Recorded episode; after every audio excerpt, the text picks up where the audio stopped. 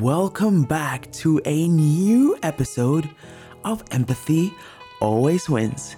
My name is Ali Salema, and if you guys haven't been watching my stories on Instagram where I share a lot of information around whether there's delay in the podcast, whether I'm thinking or working on a new idea, or whether simply there's a guest you would like to see on the show, please make sure you turn on notifications for my stories at Ali Salama on Instagram. That is at ALLYSALAMA on Instagram. It is such a heartwarming feeling that we just hit 50,000 followers on Instagram, which is mind-blowing when I still can't digest it. But today we are going to be having an incredible conversation with the one and only, the 2-time Olympian for Egypt and the former Cal Bear athlete, the one and only Farida Osman.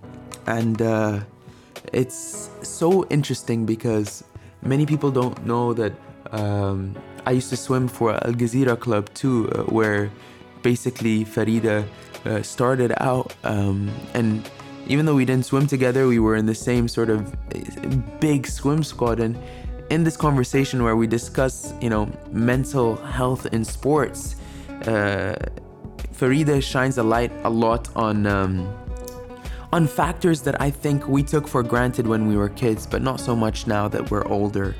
One thing that I really want to highlight is that it has been an incredible 2021 from the mental health perspective in the Middle East.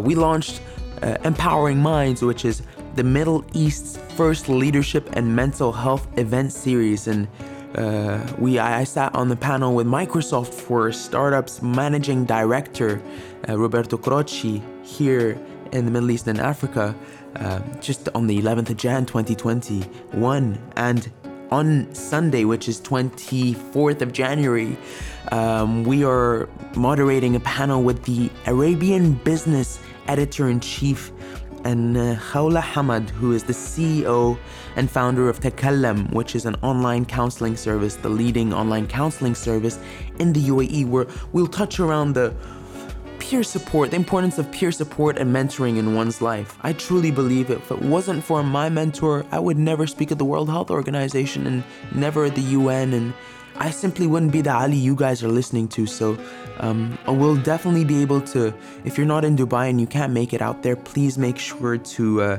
let me know, either on DM, and we'll probably slap that audio onto this podcast as well. It's going to be an incredible session, just as we're going to be doing with last session as well. Now, hopping on to today's episode with Farida Osman, please sit tight, stay tuned, and get ready to kind of digest some more information about mental fitness, the importance of leading while taking care of your mental health, your mental fitness, to build mental resilience and build mental toughness to overcome the hard challenges that will always be presenting to us. So thank you guys for listening, and let's tune into the one and only, exclusively on Empathy Always Wins, Farida Osman.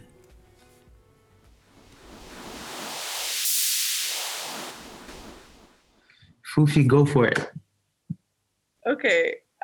So I'm just going to talk about my own experience just with COVID and changing practices, changing the whole training program. So as you all know, the Olympics was supposed to be in 2020, and then we were all preparing for it.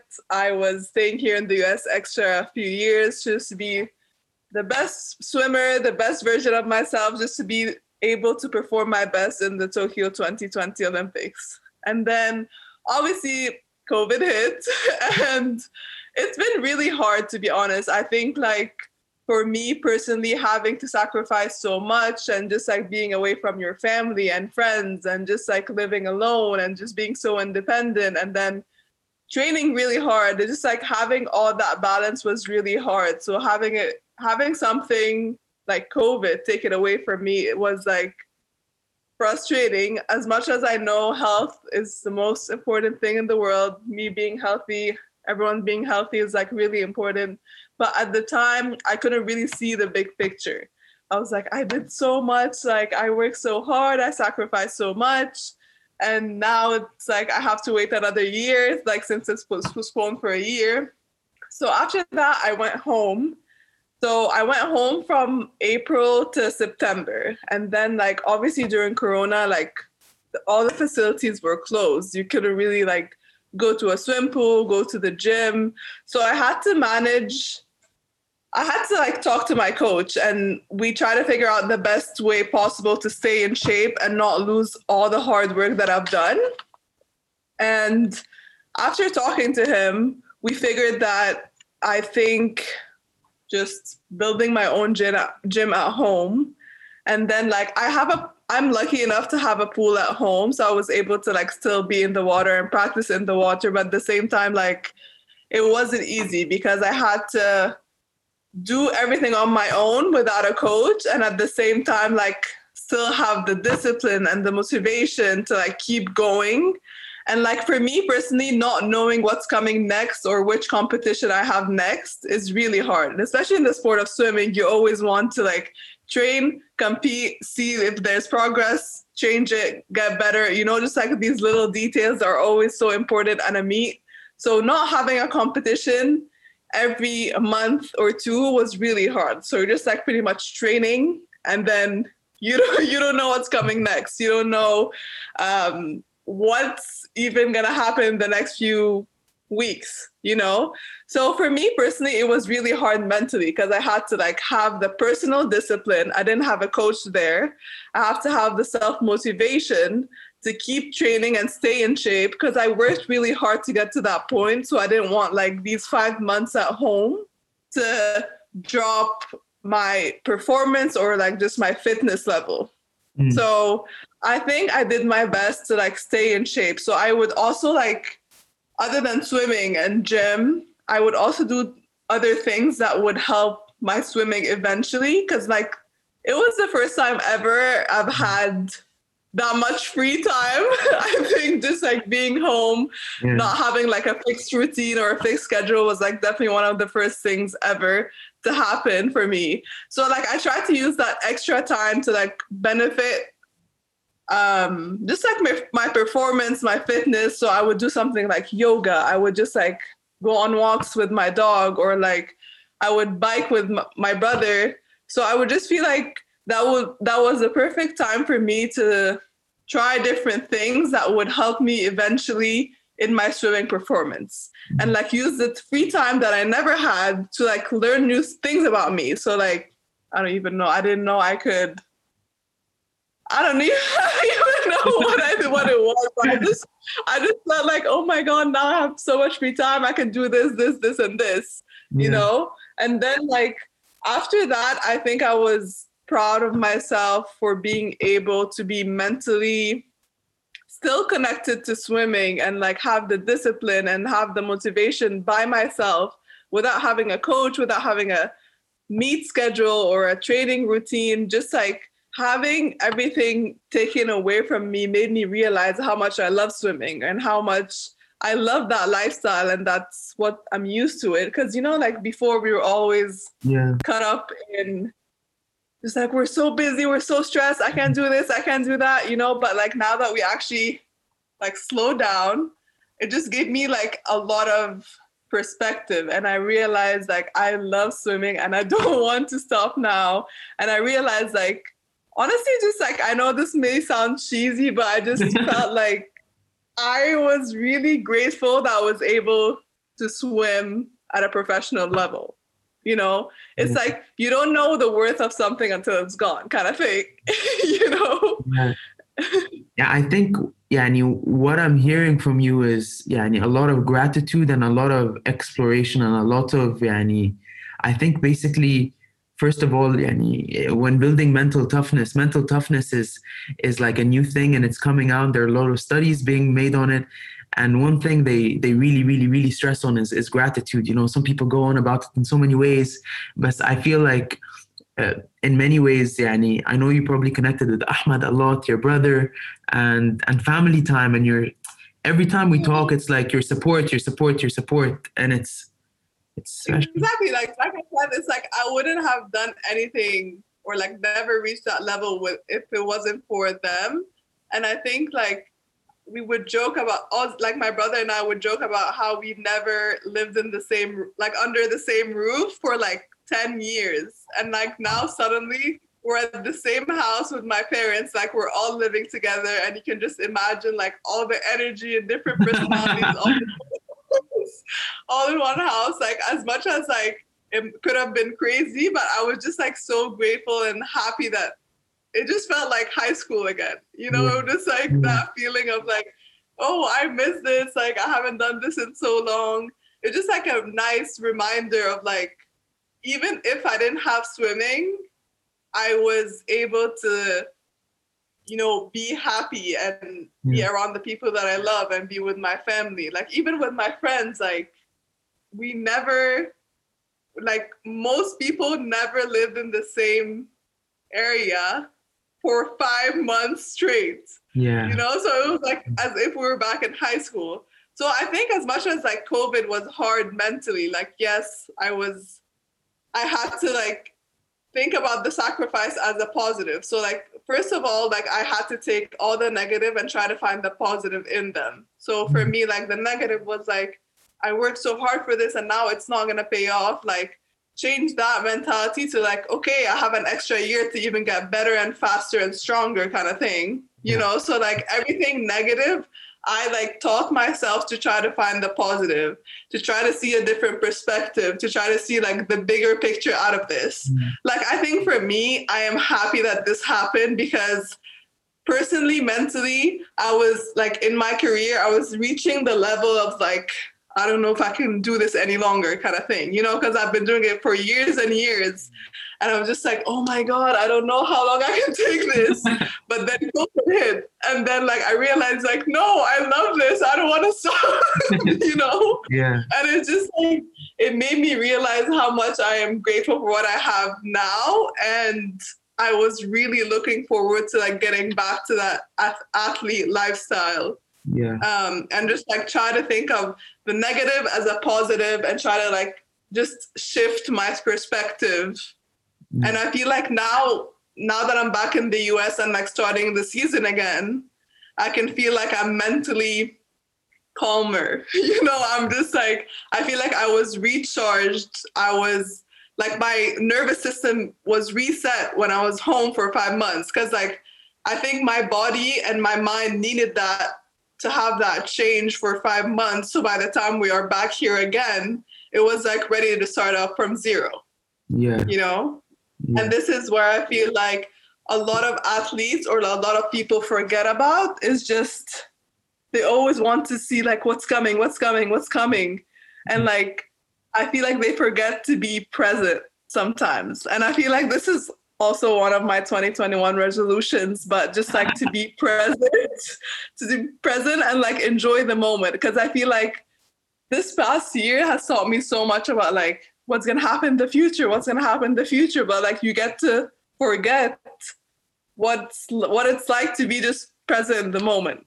I know this may sound like cliche or cheesy, no, but I feel like honestly, it just like helped me personally to just focus on the now rather than like stressing about what's coming next.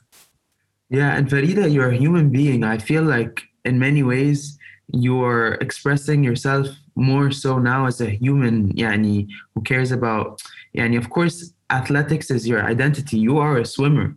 But who else is Farida? And I feel like sometimes when you're in this race, competition, season, that even when you get a month off break, you don't, it's different than when you're forced to pause. When you're forced to pause, it's kind of like mommy or poppy putting you in the naughty corner when you're like very young, and you just have to sit in front of a wall and just sit still.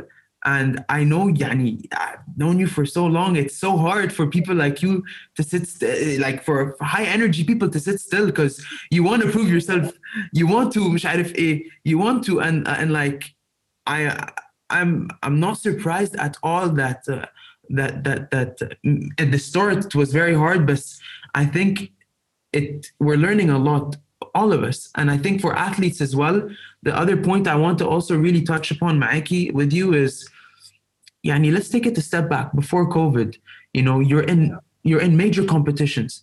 One thing a lot of people don't really know is how intense is that on the psyche of an athlete. And you finish London, you're like, you're in the Olympics, everyone's, you know, all the attention, and then it's zero. And then you have to, yani, does that take a toll? Like, especially for, you know, Premier League players, you know, swimmers, squash players, yani, every high level elite athlete. Can you talk to us a little bit more about your experience? And like, because we know, yani, so many people, the most dangerous part of this is some people at a very young age, and like yani, 3 months ago, Man City 18-year-old was cut out of the youth team. He committed suicide. So there are so many things, and like, he took his own life. There's so many things that we don't really talk about when we talk about the pressures of elite performance. So can you touch on that a little bit? Yeah, for sure. So I think like people forget that we are human beings. So like, I think people just see the success, the achievements, the medals, but like they forget what's happening behind the scenes. Like, we didn't reach that level just like in one night. We've been working for years and years to like make it happen. There's so much going on into preparations. So like, you're put under this pressure and intense training and intense lifestyle. So like, as an athlete, it's not just about training. There's so many things, like so many other factors around it that would help you perform your best, such as mental training, such as eating healthy, such as recovery. You know, just like these little things I think people forget about, that it's just not about like training and that's it. Like, literally a sport or being an athlete is like a full-time job. You have to take care of what you eat. You have to take care about like how you sleep. You have to take care about like your recovery, and then just like the mental aspect of it. Because I personally believe that it's 90% mental. I think for me as like an athlete, from experience, I feel like if I'm happy, I will perform my best. So like, let's say I'm very happy, but my training is not the best right now. I think I would perform better than like my training being so great, but mentally I'm like not happy at all.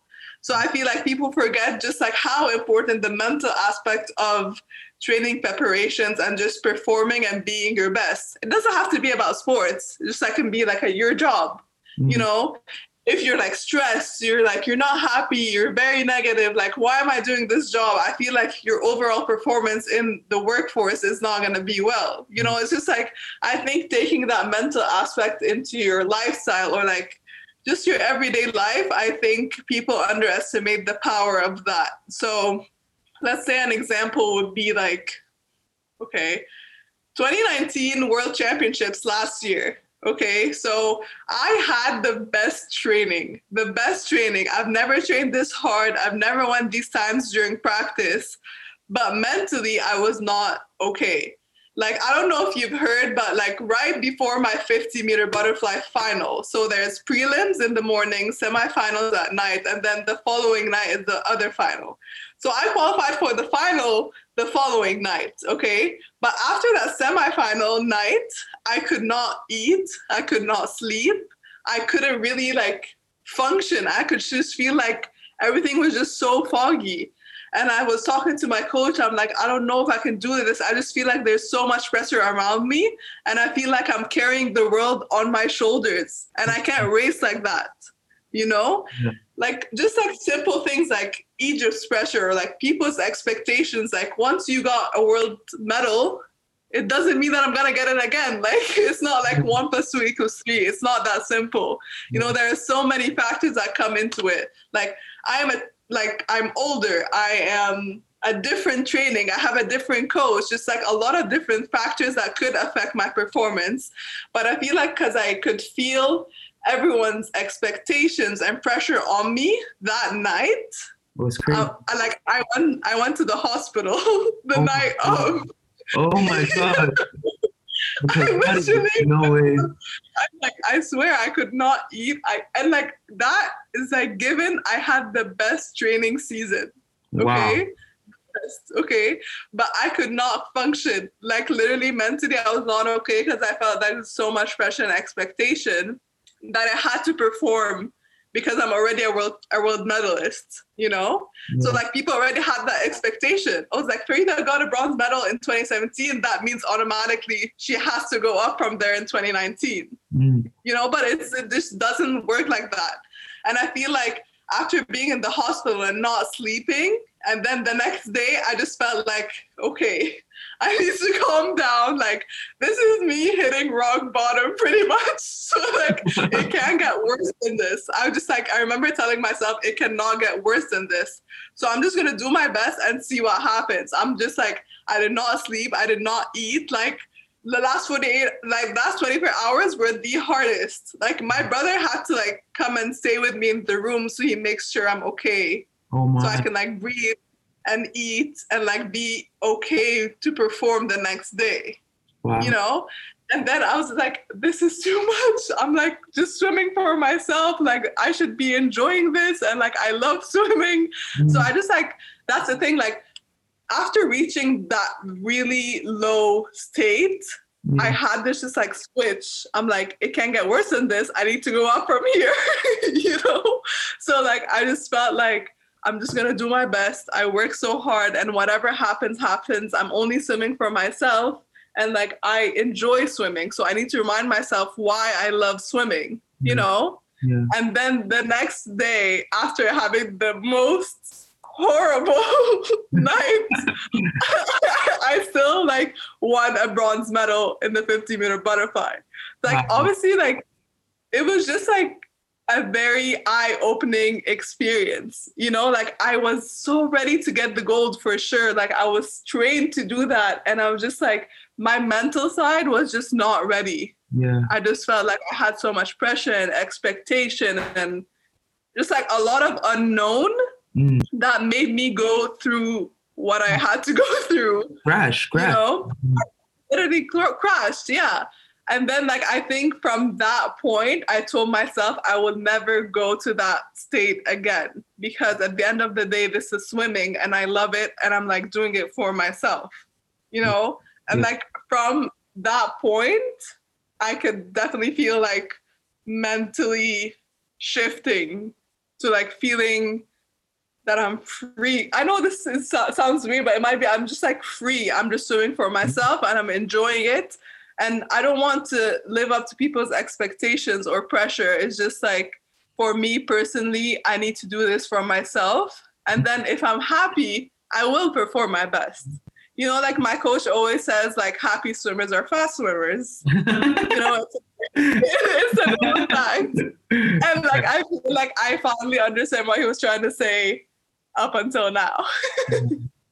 I think you should definitely one day consider writing a book about this. And I think that, Yani, I'm not joking. I think that first of all, you're someone the entire Arab world looks up to, like Mohamed Salah in football. I don't say this lightly. I know exactly like how revolutionary or game-changing you have opened a lot of young girls' eyes in sports. But like I think your experience is validates every human being's experience of what crashing means. And I also believe that the strategy you've just explained here is just all about compassion.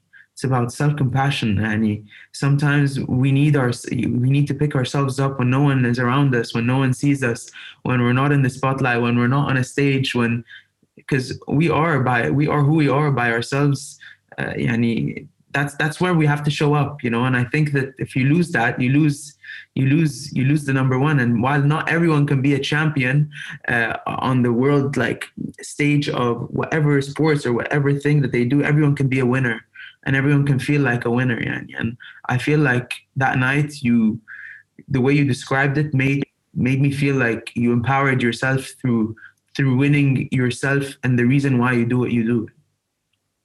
Yeah, it just like, it made me reevaluate and let me, definitely made me stronger as a person. I after going through that experience, like, I'm not afraid to like crash, you know, because like I know what's gonna happen and I know how to get myself out of it. So I think like people forget just all the behind the scenes. They only get to see what's good and what's successful, but they forget like to reach that level and to reach that point, there's so much work and sacrifice and discipline, commitment, just like so many things, so many factors are involved in that success, you know, and I think like people need to always remember that. Yeah. Fufi, thank you so much. I could go on for ages, Maiki, but like I feel maybe the next time we'll do it in Arabi because I feel like we owe it back home. But I just want to say thank you, Yani. You're amazing. You haven't changed since day one when we were back in Gezira. Every time I talk to you, I just remember like when we were kids. Just like literally every time I talk to you, so like it's always a nice refresher to like, oh, I started swimming with him. Yeah. I can't believe it. Like, I can't believe it. Wallahi, time flies. And honestly, Yani, I know we're both doing different things, but you inspire everybody. And no matter how hard it is, you know, this is today, it's Farida speaking or it's whoever speaking, but this is life. And I feel like when you love something, everything has a sacrifice and a price, but everything makes you very tough. And that's why really the purpose of every time we ask you, and I ask you, Farida, do you want to come speak here? It's really because I know the power of who you are genuinely as a person as well.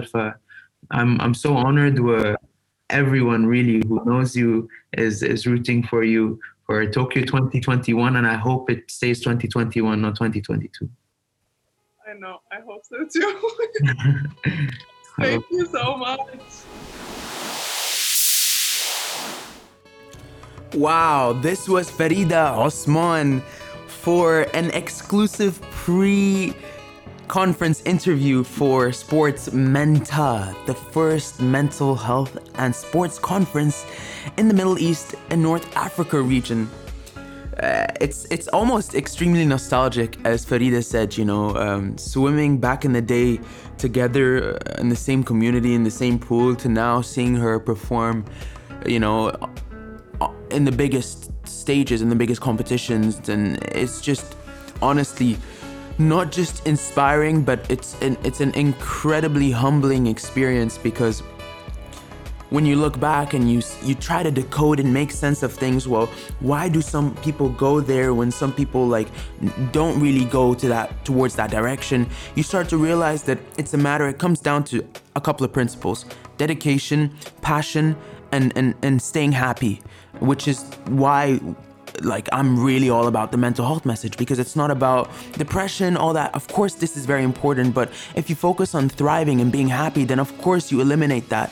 And by influencing people, the more we sort of shy away from say no to drugs and all those anti-campaigns, if we start spreading, I don't want to say love, but if we start spreading more awareness towards thriving, towards taking care of ourselves, towards making, you know, self-care this incredibly desirable thing, we will start to see influence happening in real time. And as Farida said, you know, it's all 90% mental in sports or in life or in whatever. So the mentality, the mindset, the support system, knowing when to take decisions, knowing how to act to become that sort of gold medalist or to become that winner or to be thriving in whatever field that you are working in, that's how you really build mental toughness and you build that resilient mindset, which enables you to become empathetic. Because if you're not as resilient, you will simply just crack when things happen, and you won't have that capacity to be empathetic when you need to be with team members, with family, with friends.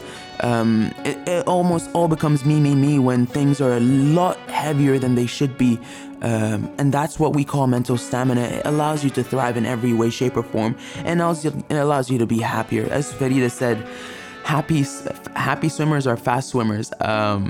So on that note, thank you so much for listening to Empathy Always Wins. We will be releasing an episode very shortly with all of our sports athletes: Ali Farag, Nuran Gohar, Moe Shurbagi, the squash champions of Egypt. It was an honor speaking to them as well. If you like this episode, please give it a rating on Apple Podcasts. Don't forget to also leave a review if possible. This really helps the podcast be listened, you know, and rank higher in the ranking on Apple. But as for now, we'll leave it there. And thank you so much for tuning in and supporting the show. The show is officially #1 on Apple in 6 countries, including Egypt, Kuwait, Nigeria, UAE, and many other. Yeah, that is it from me for today. And I hope you guys have an incredible January for 2021, or if you're listening to it, an incredible month.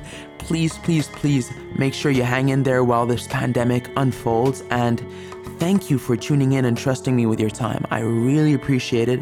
Make sure to give us a follow on Empathy Always Wins' Instagram, and we'll stay tuned for a new episode very shortly. And I'll leave us on this note, as I always do. In life and in business, empathy always wins.